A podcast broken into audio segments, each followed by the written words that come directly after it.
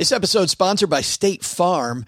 You a small business owner looking for insurance that fits your needs and budget? Well, look no further than State Farm. State Farm agents are not just insurance providers, they're also small business owners who live and work right here in your community. They understand the unique challenges of running and protecting a small business.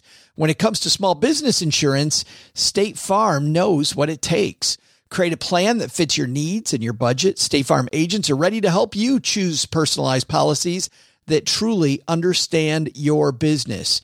Insure your small business with a fellow small business owner. Talk to a State Farm agent today and get started on personalized small business insurance that fits your needs. Like a good neighbor, State Farm is there. Talk to your local agent today. When you need mealtime inspiration, it's worth shopping Kroger, where you'll find over 30,000 mouthwatering choices that excite your inner foodie. And no matter what tasty choice you make, you'll enjoy our everyday low prices, plus extra ways to save, like digital coupons worth over $600 each week. You can also save up to $1 off per gallon at the pump with fuel points. More savings and more inspiring flavors make shopping Kroger worth it every time. Kroger, fresh for everyone. Fuel restrictions apply. Pre recorded from Joe's mom's basement. Welcome to another greatest hits episode of the Stacking Benjamin Show. Hey everyone, I'm Griffin the intern. But you know what? After spending this week together, I think we're on a first name basis. You should just call me the Fintern. Man, I'm so appreciative of the fact that the Kelce brothers have a podcast with an intern on it. Maybe I need to write them a thank you note. While I do that, why don't you have a listen to a greatest hits recording from our sister show, Earn and Invest, featuring our Stacking Benjamins partner, Doc G. In this episode, released just a couple of weeks ago, he's rolling out something new. Now, every month, Joe joins Doc G and someone from the Earn and Invest community to talk about current headlines. On this episode, they're talking investing in crypto and the recent run-up in the S&P 500. Should you jump into crypto? I'm sure they'll have opinions. As I mentioned, this episode originally aired on Earn and Invest, so ignore any mention of giveaways. Joe and OG will be back in the basement on Monday with special guest Michelle Kagan, who will be sharing how to start a business. I hope you listen in, and as for me, I'll see you again in eight weeks. Enjoy, Fintern out. Hi, I'm Ian Kist Hi, I'm Joe Saul Sehy from the Stacking Benjamin Show. You're listening to the Earn and Invest podcast. State Farm agents are small business owners too, so they know how to help you choose personalized policies that fit your needs. Like a good neighbor, State Farm is there. Talk to your local agent today.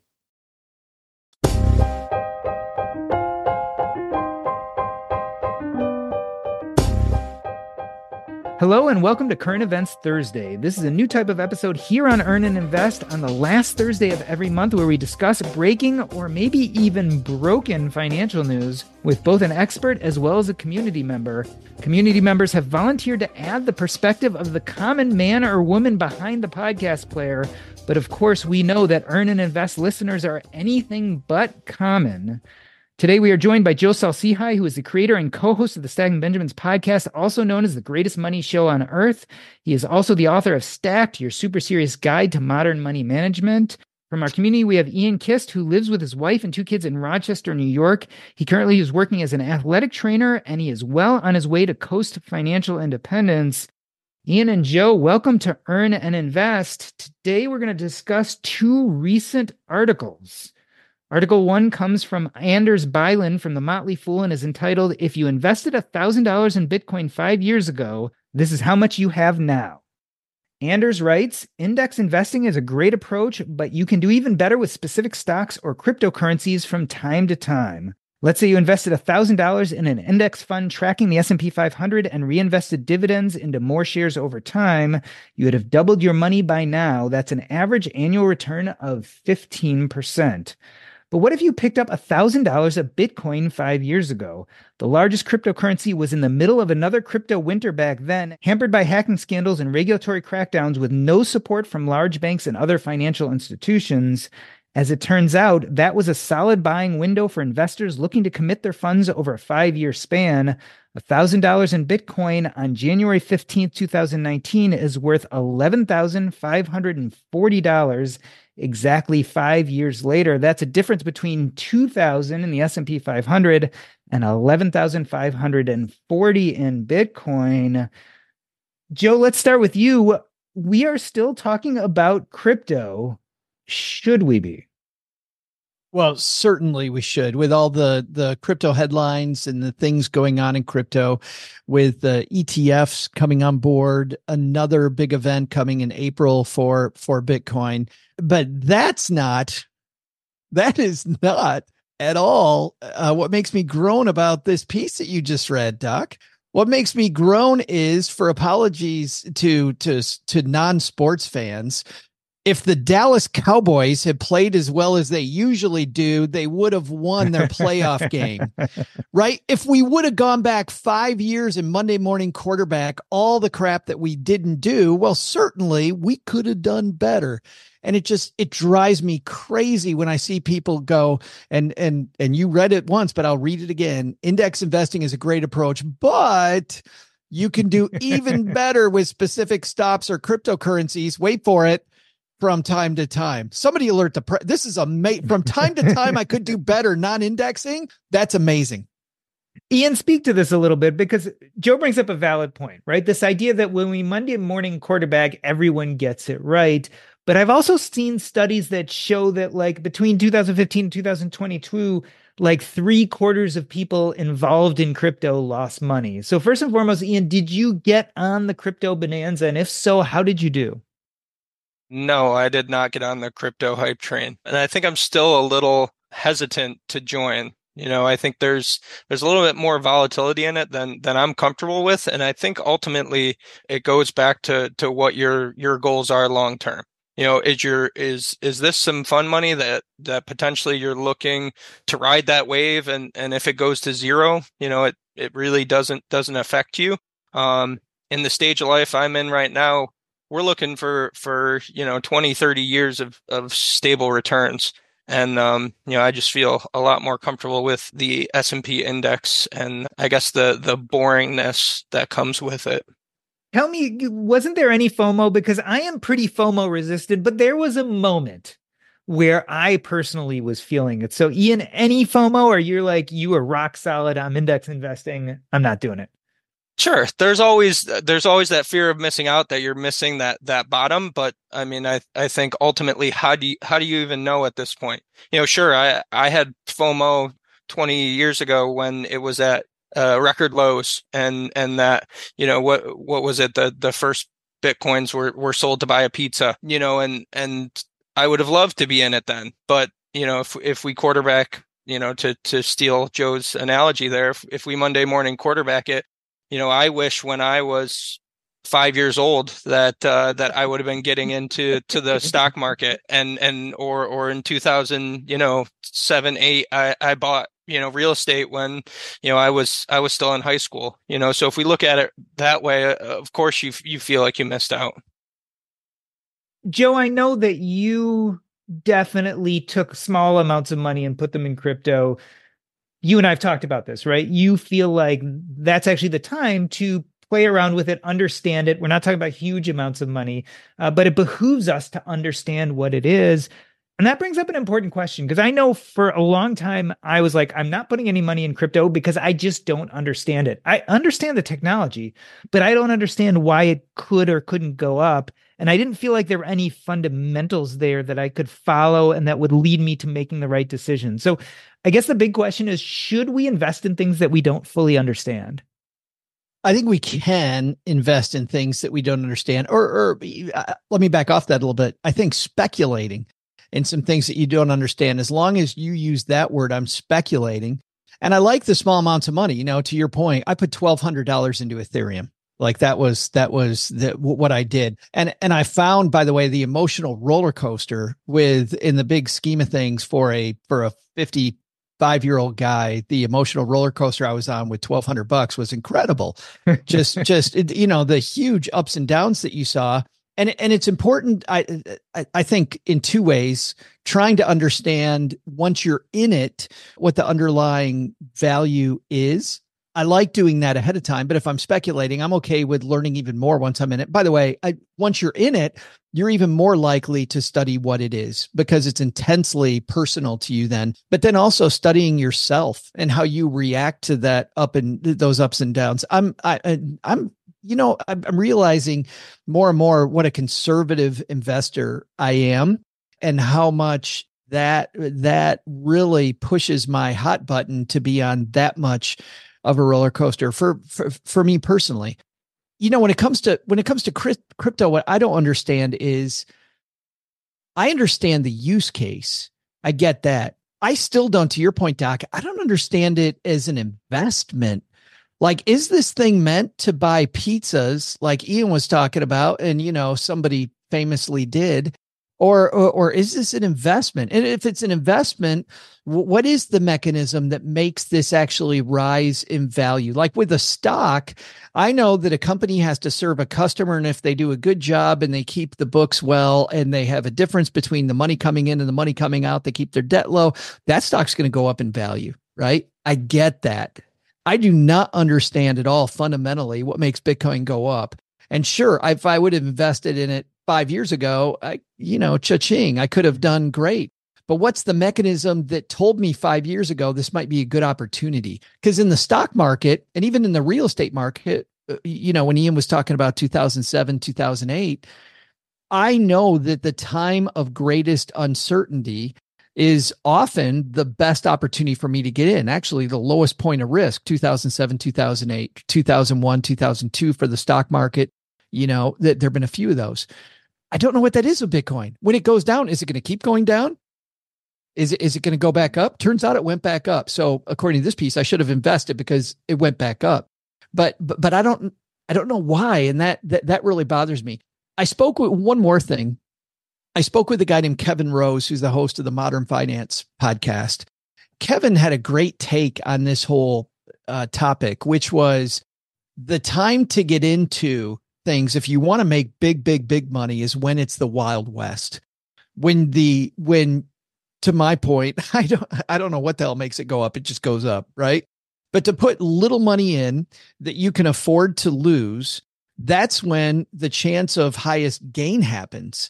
Once the certainty comes if certainty ever comes to crypto the chance of huge gains is going to be gone because you don't get certainty and huge gains in the same sentence yeah, this reminds me, Joe, of something we talked about uh, yesterday in recording for the Stacking Benjamins podcast. This idea of asymmetric risk. It's not asymmetric if you put all your life savings into crypto, but if you put a thousand dollars into crypto, it's asymmetrical because the possible upside could be exponential, whereas the downside is the thousand dollars. Yeah. Do you guys have a, a different uh, strategy when investing in the cryptocurrencies versus the underlying technology when you talk about the blockchain or or ETFs that involve that? You know, let me jump in here for a moment. I was about to ask you this question, Ian, but it's really interesting because even Joe was saying, look, there's a there's a use case for using crypto to do things like buy pizza, but guess what? I already buy pizza, and you know the way I do it? A lot of times I do it nowadays with Venmo or with Zelle. And guess what? I'm not worried about the value of what I have in Venmo volatility going up to a million or down to zero on any given day. So, like I see it, Ian, is that the use case for the technology for blockchain makes a lot of sense the use case for the things like the ETFs, I don't even understand that because the, what's great about crypto, if you're at all interested in crypto, is exponential gain. And once you make it an ETF, you pretty much marginalize any possibility of exponential gain. So I get why they're making ETFs out of it, but what we're really looking at is we're really looking at the indexification of crypto to the point where the correlation factor with regular index funds is so similar that we're really not diversified anymore. I don't know, Joe, what's your take? Well, oh, you know, when it comes to strategy around this, my answer, Ian, is that I don't know. I, I, I, wish I knew what the strategy was. I mean, you know, when it comes to stocks, I spoke to a guy named uh, Jack Schwager who has these great books uh, called Market Market Wizards, and he he interviews these people that have a history of beating the S and P 500, which you know, common people say, well, you can't do that. Well, yes, people have done that.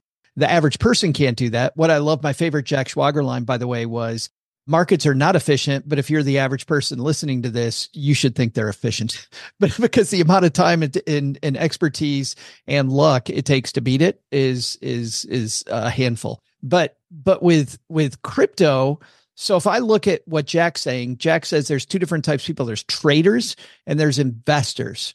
Not sure investing in crypto when it's it's a speculation on this emerging economy that it promises. And I'm not sure if if investing is the right word as much as the word I used earlier, speculating. But I guess if I'm a speculator, I'm just holding it long term and I'm letting it go up and down, full well knowing it could go to zero if I'm a trader, then I'm playing this baloney five year game. This this person who wrote this piece is playing that you know I could have bought it five years ago and sold it today.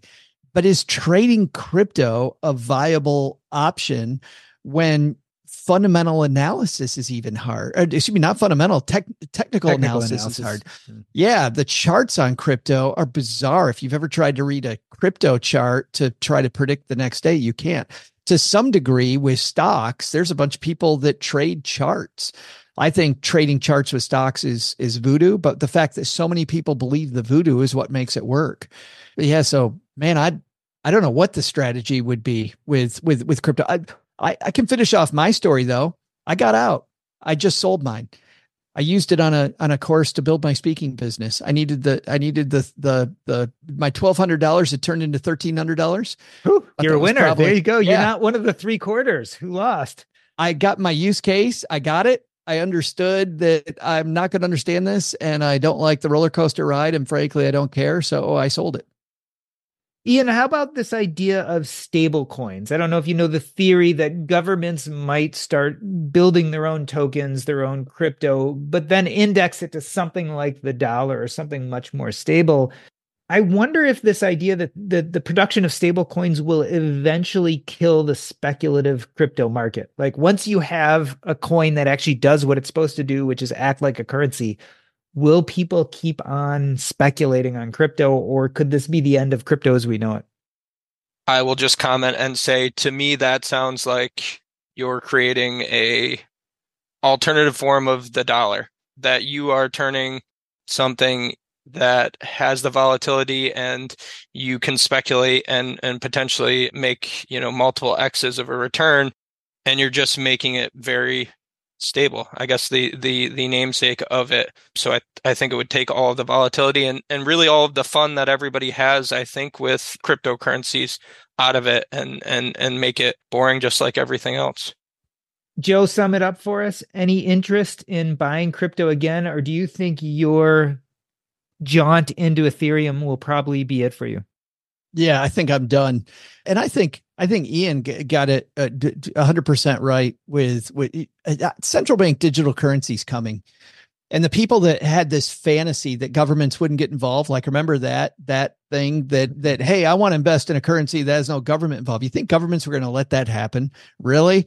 Have you seen what's even going on with this election? Like the dumpster fire is just going to keep getting worse. And if there's any pot of money they can get their hand into, any government will do it, not just uh, a, a U.S. government. So I think central bank digital currency is coming, and I think that you know Ian plotted it all out. It's going to get more boring because of that. It will it will definitely settle down.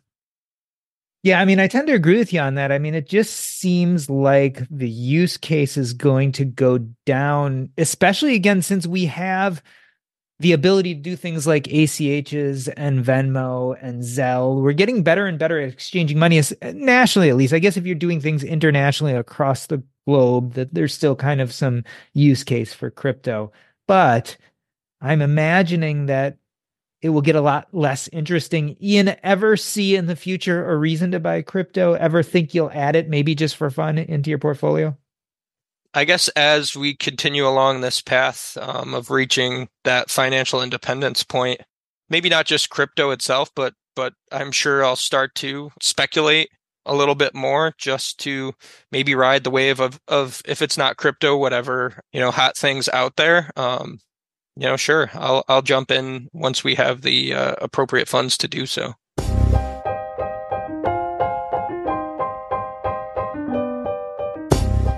We are speaking to Joe Saul-Sehy, who's the creator and co-host of the Stacking Benjamins podcast, also known as the greatest money show on earth. He's also the author of Stacked, Your Super Serious Guide to Modern Money Management, as well as Ian Kist, who lives with his wife and two kids in Rochester, New York. He currently is working as an athletic trainer and is well on his way to Coast Financial Independence. And this is a current events Thursday. We were just talking about Article 1, which is about what cryptocurrency would be worth five years later if you put $1,000 in today what you would have compared to investing in the S&P 500 index. We're going to take a short break. I'm Doc G and this is the Earn and Invest podcast.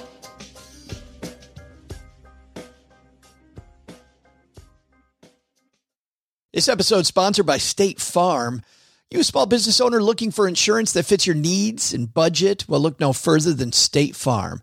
State Farm agents are not just insurance providers, they're also small business owners who live and work right here in your community. They understand the unique challenges of running and protecting a small business. When it comes to small business insurance, State Farm knows what it takes. Create a plan that fits your needs and your budget. State Farm agents are ready to help you choose personalized policies that truly understand your business. Insure your small business with a fellow small business owner. Talk to a State Farm agent today and get started on personalized small business insurance that fits your needs. Like a good neighbor, State Farm is there. Talk to your local agent today. Well, if you're new to Stacking Benjamins, you may not know that I've tried out a lot of personal finance apps. I like to be a guinea pig and try out all these things. So I know what I'm talking about when it comes to uh, what's helpful and what isn't helpful. And uh, the app that I've used the longest has been Monarch Money. And it's because Cheryl and I, my spouse, were able to collaborate together. We can work on our goals together, and our budget and our goals are right next to each other on the app. It is clearly the next generation of personal finance app. So, what is it? Monarch is the top rated all in one personal finance app. It gives you a comprehensive view of all your accounts, investments, transactions, and more. You create custom budgets track progress toward financial goals, and collaborate with your partner. And now, because you're a stacker, you'll get an extended 30-day free trial when you go to monarchmoney.com slash Benjamins. I love the fact that we get to collaborate. I love the fact that it's customizable. And I also love that it's this ad-free privacy you can trust. They never sell your data to third parties or show you ads. After trying out Monarch myself, I totally get why it's the top rated personal finance app. And right now, because you're a stacker, you're going to get an extended 30 day free trial to try it out like I try out many different apps. And this one was sticky for me because, well, you'll see when you try out the 30 day free trial. Go to monarchmoney.com slash Benjamins. That's M O N A R C H M O N E Y dot com slash Benjamins for your extended 30 day free trial. Well, you know, when I think about Navy Federal, I think about the veterans that have done so much for our country. And I also think about some of our active service members. Want to say a special shout out to uh, my nephews, Colin and Nathan, who are both in the Navy. Colin is stationed outside Seattle, Washington on a submarine, and my nephew Nathan is in South Africa as an air traffic controller. And in Military Appreciation Month, Navy Federal Credit Union wants you also to celebrate members many of whom go above and beyond. Navy Federal offers member only exclusive rates, discounts, and tools to empower their members and help them reach their goals. It's all branches of the military, veterans, DoD employees, and their family are eligible for Navy Federal membership. They offer 24 7 help from their U.S. based member service. Visit NavyFederal.org slash celebrate to see all of their Military Appreciation Month offers and other Navy Federal offers. Navy Federal is insured by NCUA, equal housing lender. And now a word from our sponsors at Betterment. Do you want your money to dream big? Do you want your money to be a total self starter? Are you annoyed that your money doesn't work hard enough? Well, don't worry. Betterment is here to help. Betterment's the automated investing and savings app that makes your money hustle. Their automated technology is built to help maximize returns, meaning when you invest with Betterment, your money can auto adjust as you get closer to your goal rebalance if your portfolio gets too far out of line and your dividends are automatically reinvested. That can increase the potential for compound returns. In other words, Your money's breaking a sweat while you can be breaking bread. You'll never picture your money in the same way again. Betterment, the automated investing and savings app that makes your money hustle. Visit betterment.com to get started. Investing involves risk, performance is not guaranteed. Welcome back. This is a current events Thursday. We were just talking about an article that showed up in the Motley Fool about crypto and we are transitioning to Article 2. We are here with Joe Saul-Sehy of the Stacking Benjamins podcast, as well as Ian Kist, who is an Earn and Invest community member. And Article 2 delves into Warren Buffett and investing in the S&P 500, almost the exact opposite of what we were just talking about. Article 2 comes from Benzinga and is written by Aditi Ganguly. And the name of this article is Warren Buffett's Golden Advice, S&P 500 Index Funds Reign Supreme for Retirement Success. He says one of the most renowned investors of our generation, Warren Buffett, who has a net worth of over $110 billion, practices simple investing policies, claiming that the greatest investment moves are typically met with yawns. If they told everybody what a simple game investing was, 90% of the income of the people that were speaking would disappear. Buffett said during an annual shareholders meeting, Though Buffett owns several businesses that allowed him to amass such wealth, he advised beginners to consistently invest in low cost index funds despite the market fluctuations. Consistently buy an S&P 500 low cost index fund, Buffett said in 2017. Keep buying it through thick and thin, and especially through thin. Joe, doesn't this kind of sound like do what I say and not what I do? I mean, that's not how Buffett amassed his wealth.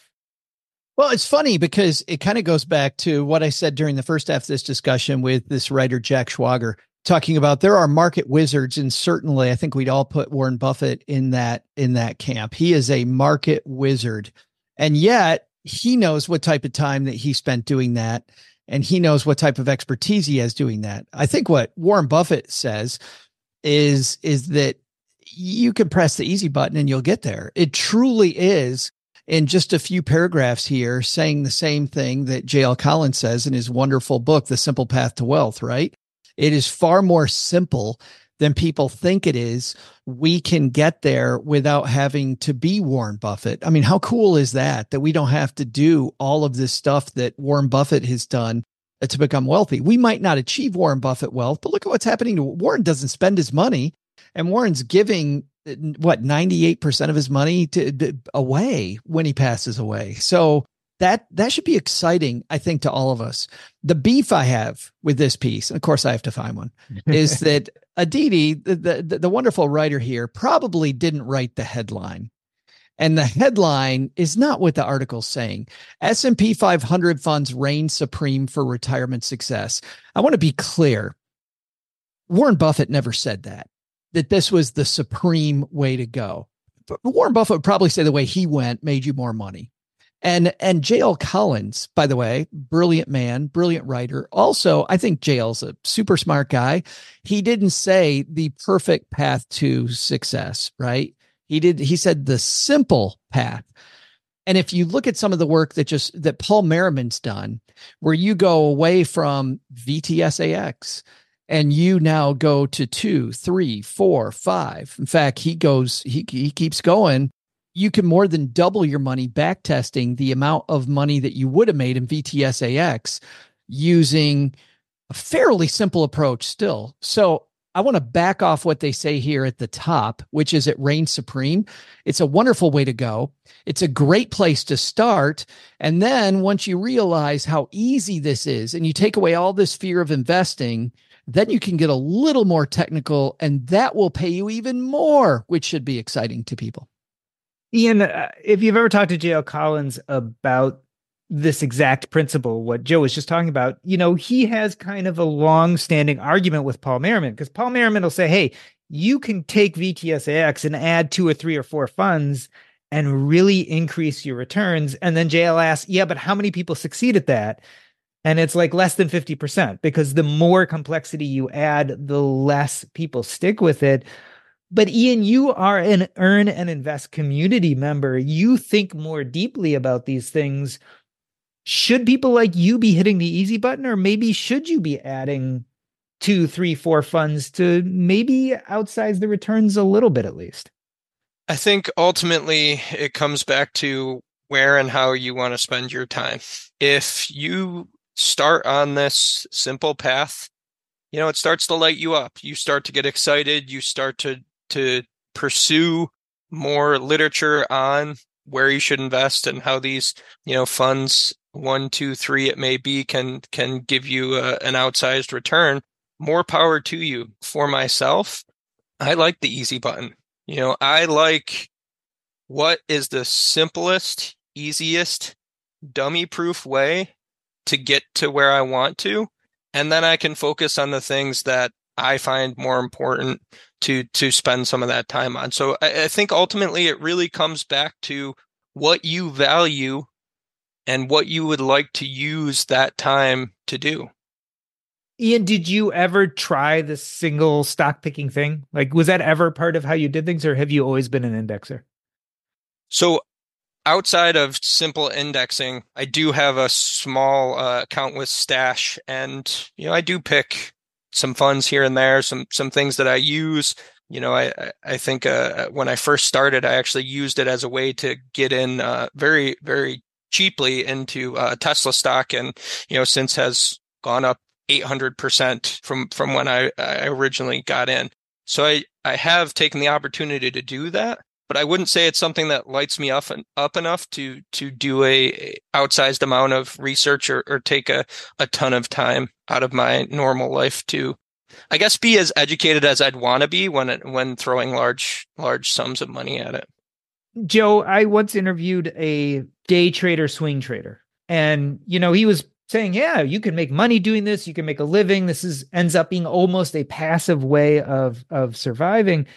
And I said, I asked him, I'm like, well, what percentage of people actually succeed at this or can succeed? And he's like, well, 95% are going to fail, but if you stick with it, 5%, you know, can make a living this way.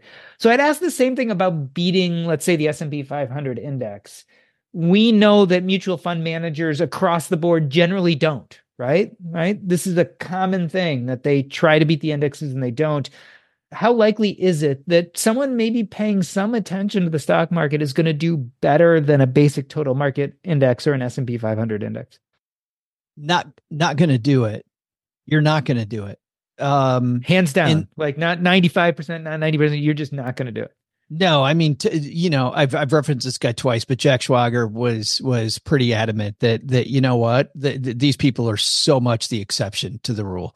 Well, like if you're going to try to trade your account, you're not going to do it. I do believe the Merriman way uh beats the hell out of it, but that's but that's that's just using the efficient frontier and better asset allocation. And frankly, you know, the frustration, Ian, this isn't a frustration I have with you. This is a frustration I have with just, just us. We've made this approach seem like this big demonic, I'm going to spend all freaking day doing it. it is like three more minutes. Like, oh my God, it's three more minutes. And if I just stick with it, and I would also say in this Merriman JL Collins argument that you were talking about, Doc, half the problem with with the the small number of people that have made this happen because you said 50% hmm. it, it's the type of people that are doing it because these are people that blow themselves up because and I've met with these people when I was an advisor they blow up their strategy because they're always on the next diet right so so it, it, there are tons of people that have blown up the VTSAX thing going, oh, this goes down too. I can They said this was the simple path. This goes down. I'm going to do something else, right? I mean, the the ridiculousness of that just drives me. We're so smart at so many things, and the fact that we make this sound like rocket science to move from the simple path when we have enough money to make it make sense to a path that is 98% as simple just just drives me crazy drives me nuts yeah, and, and, and Paul has been very thoughtful about this, right? Because originally he started with kind of like the factor investing, and he was talking about ten different funds, but he's really got it down to two or three funds, and he's really at, talking about adding a small cap value tilt, and especially if you're a young investor, and he's found ways of doing it that are much easier than it appears on the outset, right? It, it appears like it's this big complicated thing. I just think there's a middle ground. I think there's a great middle ground. The middle ground is forget about trying to pick the right thing what I think JL Collins' contribution for me is to the world is that people often would freak out you know, and still do when, when about what the right investment is. Does this investment suit me? Is this the right? Forget about any of that. The number one thing you need to do is save money. And guess what? We're going to save it into VTSAX. And all of a sudden, it takes all that fear away. And you know, you own a little bit of everything and you just do the thing that's most important, which is shovel money in.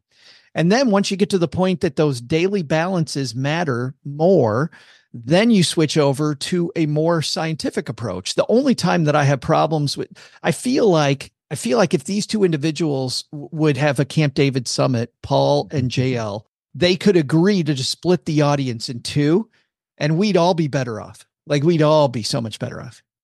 Ian, I think some of this kind of begs the question we know what's worked in the past. And so if you listen to the financial industry today, especially if you go back a year ago, they're going to tell you every reason why equity returns are going to fall. A lot of people still say again, the future is not what the past is going to be. There's a lot of talk about alternatives or at least moving away from the simple S&P 500 index or VTSAX do you see the future as a little bit more bleak or could you imagine a future where maybe all these naysayers are right and that the market is really set up for a fall over the next few years? Well i think it depends who you listen to you know for the past year. You know you could always you know forecast whatever you want and at some point you're probably going to be right.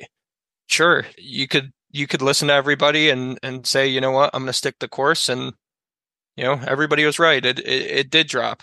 Or maybe you listen to that one person that says, nope, you know, uh, GameStop to the moon, and you follow it, and you know, you end up where where some of those uh, ladies and gentlemen did. So I think no matter what, part of the the appeal of of social media and and being able to say things now is you can say it, and there's there's no right or wrong. You know, you're you're everyone either remembers you for being a genius or they forget that you know you made this claim you know last year and and and move on to the next thing. So i don't i try and not get caught up in you know what's going to happen next who says what's going to happen. I, for better or for worse like to stick my head in the sand and hopefully come out on the other side like a lot of people have before. Joe do you think that specifically the commercial financial services industry sells fear on purpose? Like is this part of the game plan? 100% yeah. Can, can, can we get an amen? Amen. right. I mean, especially, especially the the annuity sales. Like every time the market goes down, the annuity people like, see, told you, told you. And so selling fear is a great way to make I mean not just for financial services but for everything. Are you are you sure Doc you want to go with that strategy? I think that maybe having some help with that would be would be really smart. Like, yeah. So, Ian, part of the reason I wanted to bring up these two articles together is because they said kind of opposite things. Talk to me about the role financial news plays in your life, if any. Like, do you see any value in going to a Yahoo Finance or reading the Motley Fool? Like, does it does it bring value to your life? No. Simply you know, before you sent me these two articles, I would have never come across them. And and honestly, I feel better having not seen these articles. Um because i think you know uh, part of it to to joe's point is is it does breed that fear or that uncertainty and it makes you feel like you need to do something. You know it makes you feel like you need to react you know you can you can get in your own echo chamber you know listening to to the same 10 financial independence podcasts you know can can make you feel like you're you're missing out on something. But when you when you listen to to the mainstream media their their headlines are are designed to uh, invoke clicks and and get you to to react. And i feel much better and and just much more at ease um, not knowing about what's uh, what's being said. But what's funny, Ian, is when something important happens, you still always know what it is. That's what's amazing to me. Once I turned it off, I don't know if it's the same for you, but for me, man, when I turned all that stuff off, somehow I still find out the important news. Well, it's it's what everybody talks about, you know, when you when you interact with them. You know, they yeah. all ask about, "Hey, did you hear about this?" And you can have no clue and say no, and they will they will turn around and tell you everything that they read on Yahoo Finance and everything that you're supposed to know. So to your point, even if you try and avoid it, you end up basically getting the cliff notes of of everything that's out there anyways.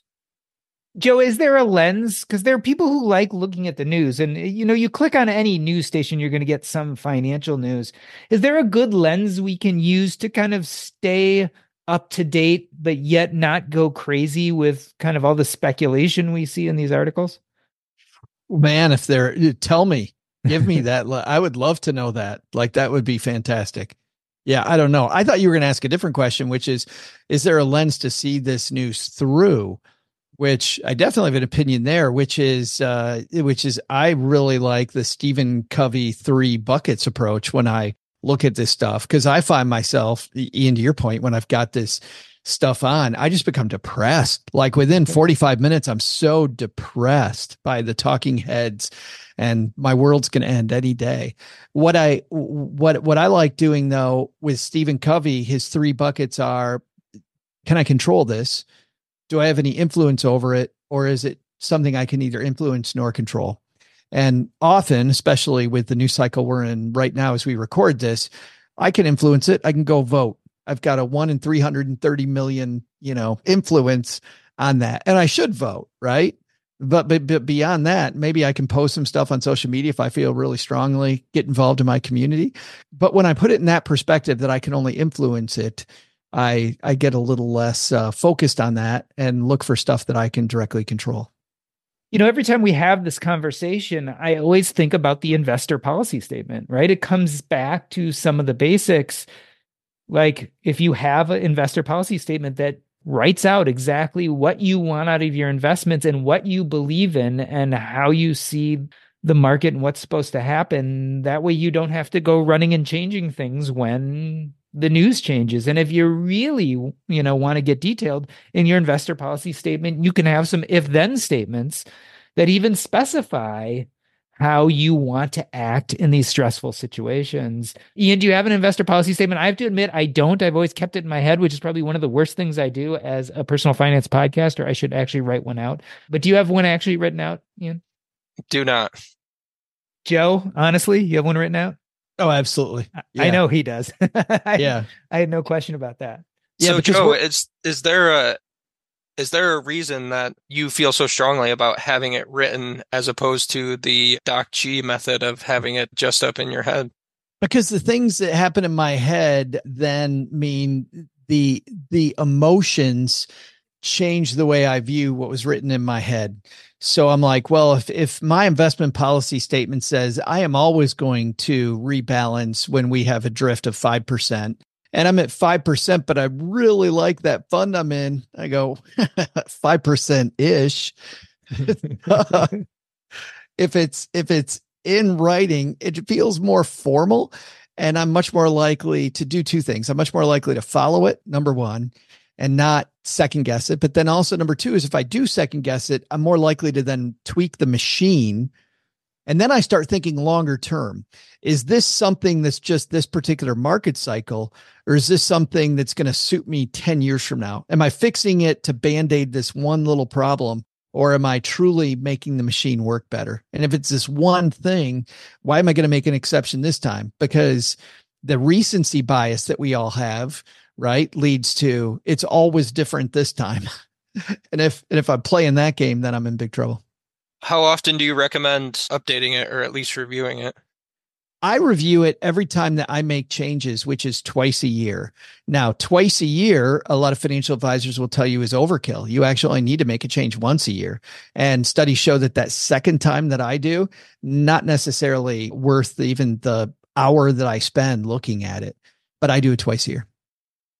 Yeah, and I, I mean, I think that's a great way to end this conversation. Is you know, if you're going to react to news, then that should be news that you could have foreseen in your investor policy statement and said from the beginning if these type of changes happen i want to make these type of portfolio changes. And if you can't forecast that in the future and some news comes out and you hadn't thought about it or hadn't planned for it then probably your investor policy statement should stand. And I think that can help us certainly wade through news like this, which kind of flies in the face of each other and doesn't necessarily improve our understanding nor probably our performance.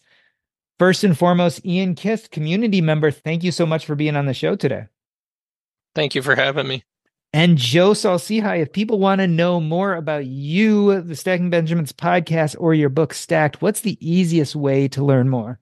Head to stackingbenjamins.com or listen to the show every Monday, Wednesday, Friday, which often includes our friend Doc G, who's on a podcast with us tomorrow. So if you're enjoying Doc today, hear him again with us tomorrow. Ian Kist and Joe Saul-Sehy, thank you for being on Earn and Invest. That's a wrap.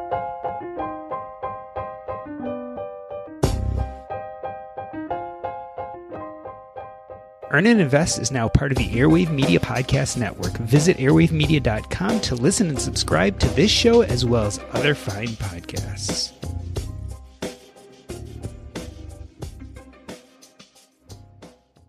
So I wanted to thank Ian Kist for coming on for our first current events Thursday where a community member joins me and an expert like Joe Saul-Sehy and we talk about some current articles and current events. This is something we're going to be doing on the last Thursday of every month. I already have people signed up for the next five or six months, but if you would like to be part of this kind of episode to banter back and forth with Joe and I or whichever expert I have on, please write me and let me know, and I will put you on the list of people there is no stress. By signing up for the show, you are not expected to know anything more than the average community member knows about personal finance or life. The idea is to get everyone's opinion, not just the so called content creators or people who study personal finance for a living. This also reminds me of this idea of community feedback. You know, I get emails from time to time about the podcast or about the episodes, and it's a good chance for me to reflect on who I've chosen to have as guests and what topics I choose to talk about. I want to read a specific email that I received after the episode about whether fire has become elitist. If you guys remember, I had Diana Merriam and Leif Dahleen on. We were talking about how Diana had received a number of emails about her EconoMe conference and how a number of people were kind of turned off by the cost of the conference. And so we decided to talk about whether Fire has lost its roots and it's become more elitist and maybe even more quote unquote valuist than what it used to be about, which was frugality and saving and wise investing. I got this email from a community member, Brendan, and I'm going to read it for you. He says, some feedback on the fire and elitist question episode. I think the discussion would have been much more valuable had it not been an echo chamber of content creators defending what they charge, but perhaps a healthy debate between one or two content creators and actual listeners who are just starting out or are trying to subscribe to the 60% savings rate to achieve the dream someday that the public voices in the movement reached long ago. Ultimately, a discussion where everyone agrees and sees it through the same lens just doesn't move the needle for me. Good idea and fresh topic, which was nice to see discussed. I would have liked to have seen the author of the second email invited to join the discussion, however. All right, so let's talk about this feedback. The second email he's discussing about is an email that Diana got. Again, someone who was upset at the cost of the conference and feeling that fire was had become at least a little bit elitist. First and foremost, Brendan, thank you for the feedback. I think a lot about this, and I, have really struggled with this idea of should my episodes, my panels, or even my stance with my guests be confrontational or not? Is this an argument, a heated discussion, or am I presenting a viewpoint with the podcast? And I've definitely fallen on the side of I'm presenting a viewpoint, a viewpoint that might be counter to other people's but generally, I've decided to stay away from the debate or having confrontational guests. I know that you can have definitely deep conversations when you have two guests that don't agree with each other and you have them hash it out on air. But that was never really my intention with the podcast. My intention has always been to take an idea, maybe unpopular, maybe different, maybe something you've never heard of, and hash it out further so you could hear the detail of that side of the story. And then you could take that yourself and decide whether you agree with it or not. Now, certainly as the host, I try to gently push back.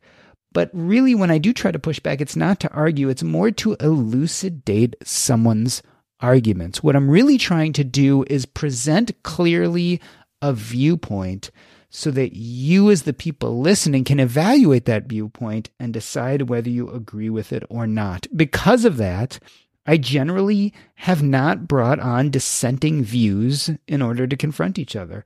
And I don't think at this point I will. However, Brendan, I definitely agree. It can make for much more entertaining and in some ways a deeper conversation. I think there are other places to do that, and I guess it's just never been my goal for Earn and Invest to be that kind of place. Now, the second point you made, which was interesting, which was having the writer of that email come on and be on the show. I will tell you, you know, I kind of struggle with this. What I found is people who are not content creators, A, don't like being on podcasts. They don't like the attention. So often when I offer the opportunity out there, just like with these Thursday episodes, I don't necessarily get a huge number of people who are interested. But the other thing is, content creators tend to think deeply about their topic. They write about it, they podcast about it. So they've really elucidated their ideas often when I take someone from the audience, sometimes they haven't. So you put them behind the microphone and you just get fairly incoherent viewpoints that aren't verbalized really well. That doesn't mean that I don't ever want to have community guests on. In fact, I like having community guests on, but it's often hard to find people who want to be on the show that can then clearly state their opinions and why they think the way they think about something. In fact, I normally wouldn't either about lots of topics, even though I have strong opinions. The only reason that when it comes to personal finance, I kind of understand or can elucidate those feelings is because I spend all day doing it, whether it be writing or podcasting or what have you. Uh, that doesn't mean we won't do some more of this in the future. And I totally, totally appreciate the feedback. I am listening. I'm considering whether I go that direction or not. I'm not sure, but I 100% thank you for giving that feedback. And it is a real criticism of the show, which I don't necessarily disagree with.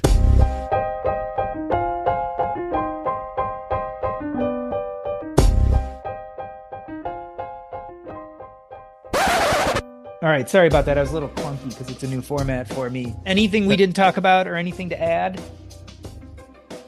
Um, you know, the the only thing that I was thinking about was um, you know, as as it relates to the second article, you know, and, and you talk about the simple path. I, th- I think there's always a, a, a, way to make more money, you know, uh, or, or a faster way. You know, you think of all the people that, um, you know, within this community even um, tout real estate as a way to, you know, kind of turbocharge your, your path. You know, I think there's there's always a way to do it uh, faster you know, and and maybe even be, um, you know, fairly risk averse and, and, and still still do it faster. But you know, I think ultimately to me, it's it's really what's the easiest. So. Yeah, Joe, why don't we ever talk about the making money side? We always, well, I shouldn't say making money side. We, we don't talk about the active making money side, right? So we talk about making money through passive means like the stock market. But if you're really after huge gains, right, put your money in the index and then work a little harder or create something or start a business or or do something different where you're actually making money as opposed to passively letting it grow.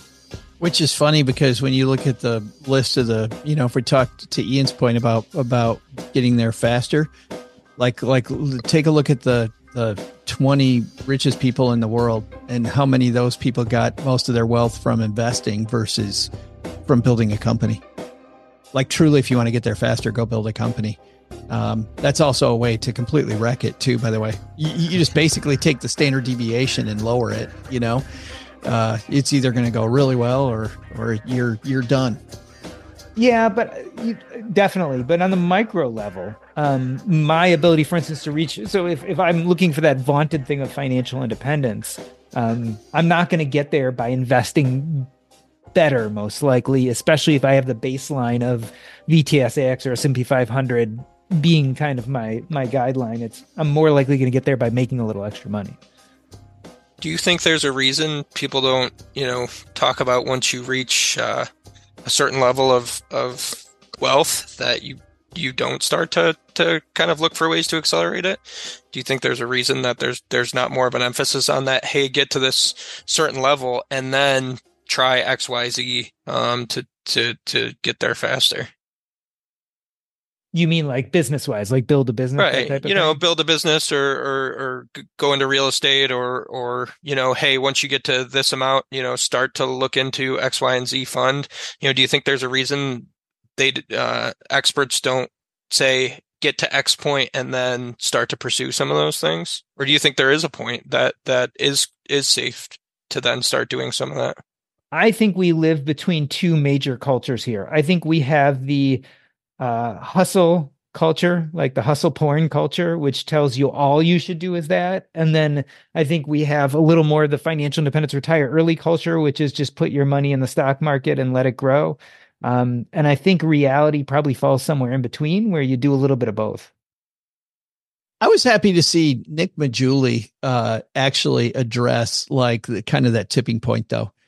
Like you know shovel money in and do the hustle culture until the ups and downs of your money goes up and down so much that that it overtakes you shoveling money in.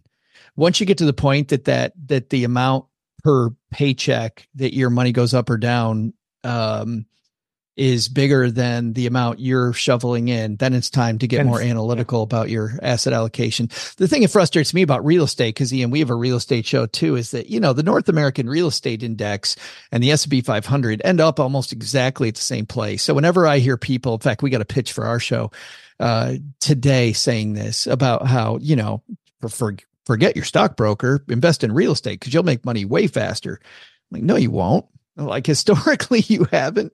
Historically, it's more of a pain in the ass. It's more direct. Don't get me wrong, just like buying an individual stock can take you on a higher high, buying an individual property will be a real estate index. Um, and the use of leverage helps. But leverage, it was funny. Uh, Josh Dorkin, who created Bigger Pockets, said this, and I totally agree he's like what's funny is is that during good times people tout real estate because you use leverage more often. Like when we talk about using a mortgage everybody's like well everybody does it. We talk about using the stock market and taking a margin loan which is the yeah. same shit. Yeah. everybody's like are you crazy? Why would i take a margin loan? Really? You take a loan against your house to buy it? So why would you take a loan against your stock to buy it? But um but uh, i i mean and and and they are a little bit different but the uh uh, but the use of leverage, which is so prevalent in real estate, is why I think Josh's quote was it creates bigger winners and there's a bigger giant flushing sound of losers when 2007, 2008 happens because yeah. all the over leveraged people get smoked. Do you well, buy Joe this? Oh, I'm sorry. Go ahead, Ian. No, I just, uh, I, I guess sometimes, you know, you talk about having FOMO and, you know, I listen to Chad Carson and, you know, talking about you know small small investing and um, you know I listen to to bigger pockets and and a lot of um, what they talk about when it comes to real estate and and in full transparency. We actually tried our our hand at real estate and I hated it. And oh, uh, we oh, and we too. actually we actually we actually just sold a house um, this past year and I've never felt more at ease um, know, me too. you know and and uh you know part of it is is is we did uh make a nice return on it but um you know and and maybe made us um you know a little bit farther along in this path and and maybe that's why it makes me feel better but it's just one less thing to worry about. So you know you get the fomo of of wanting to to do that and then you start to do it and you go you know what? I don't really like this.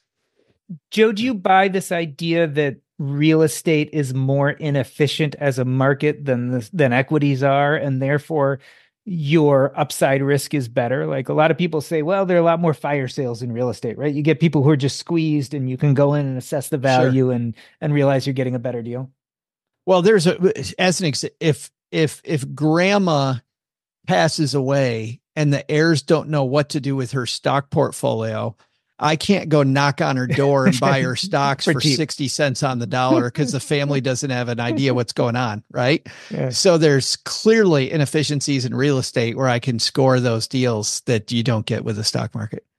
Yeah, that's. I mean, that's the bet to me. So there, there's also the tax issue, right? So there's some some tax benefits but to me that's that's the biggest i guess there's some forced appreciation too but to me yeah. that's the biggest argument for like if you're savvy and really pay attention i think your likelihood of picking a good picking a good rental home versus picking a good stock i think your chances yeah. are higher of picking a good rental home I totally agree. I think, you know, I kept mentioning this guy, Jack, because uh, I've got a ton of respect for him.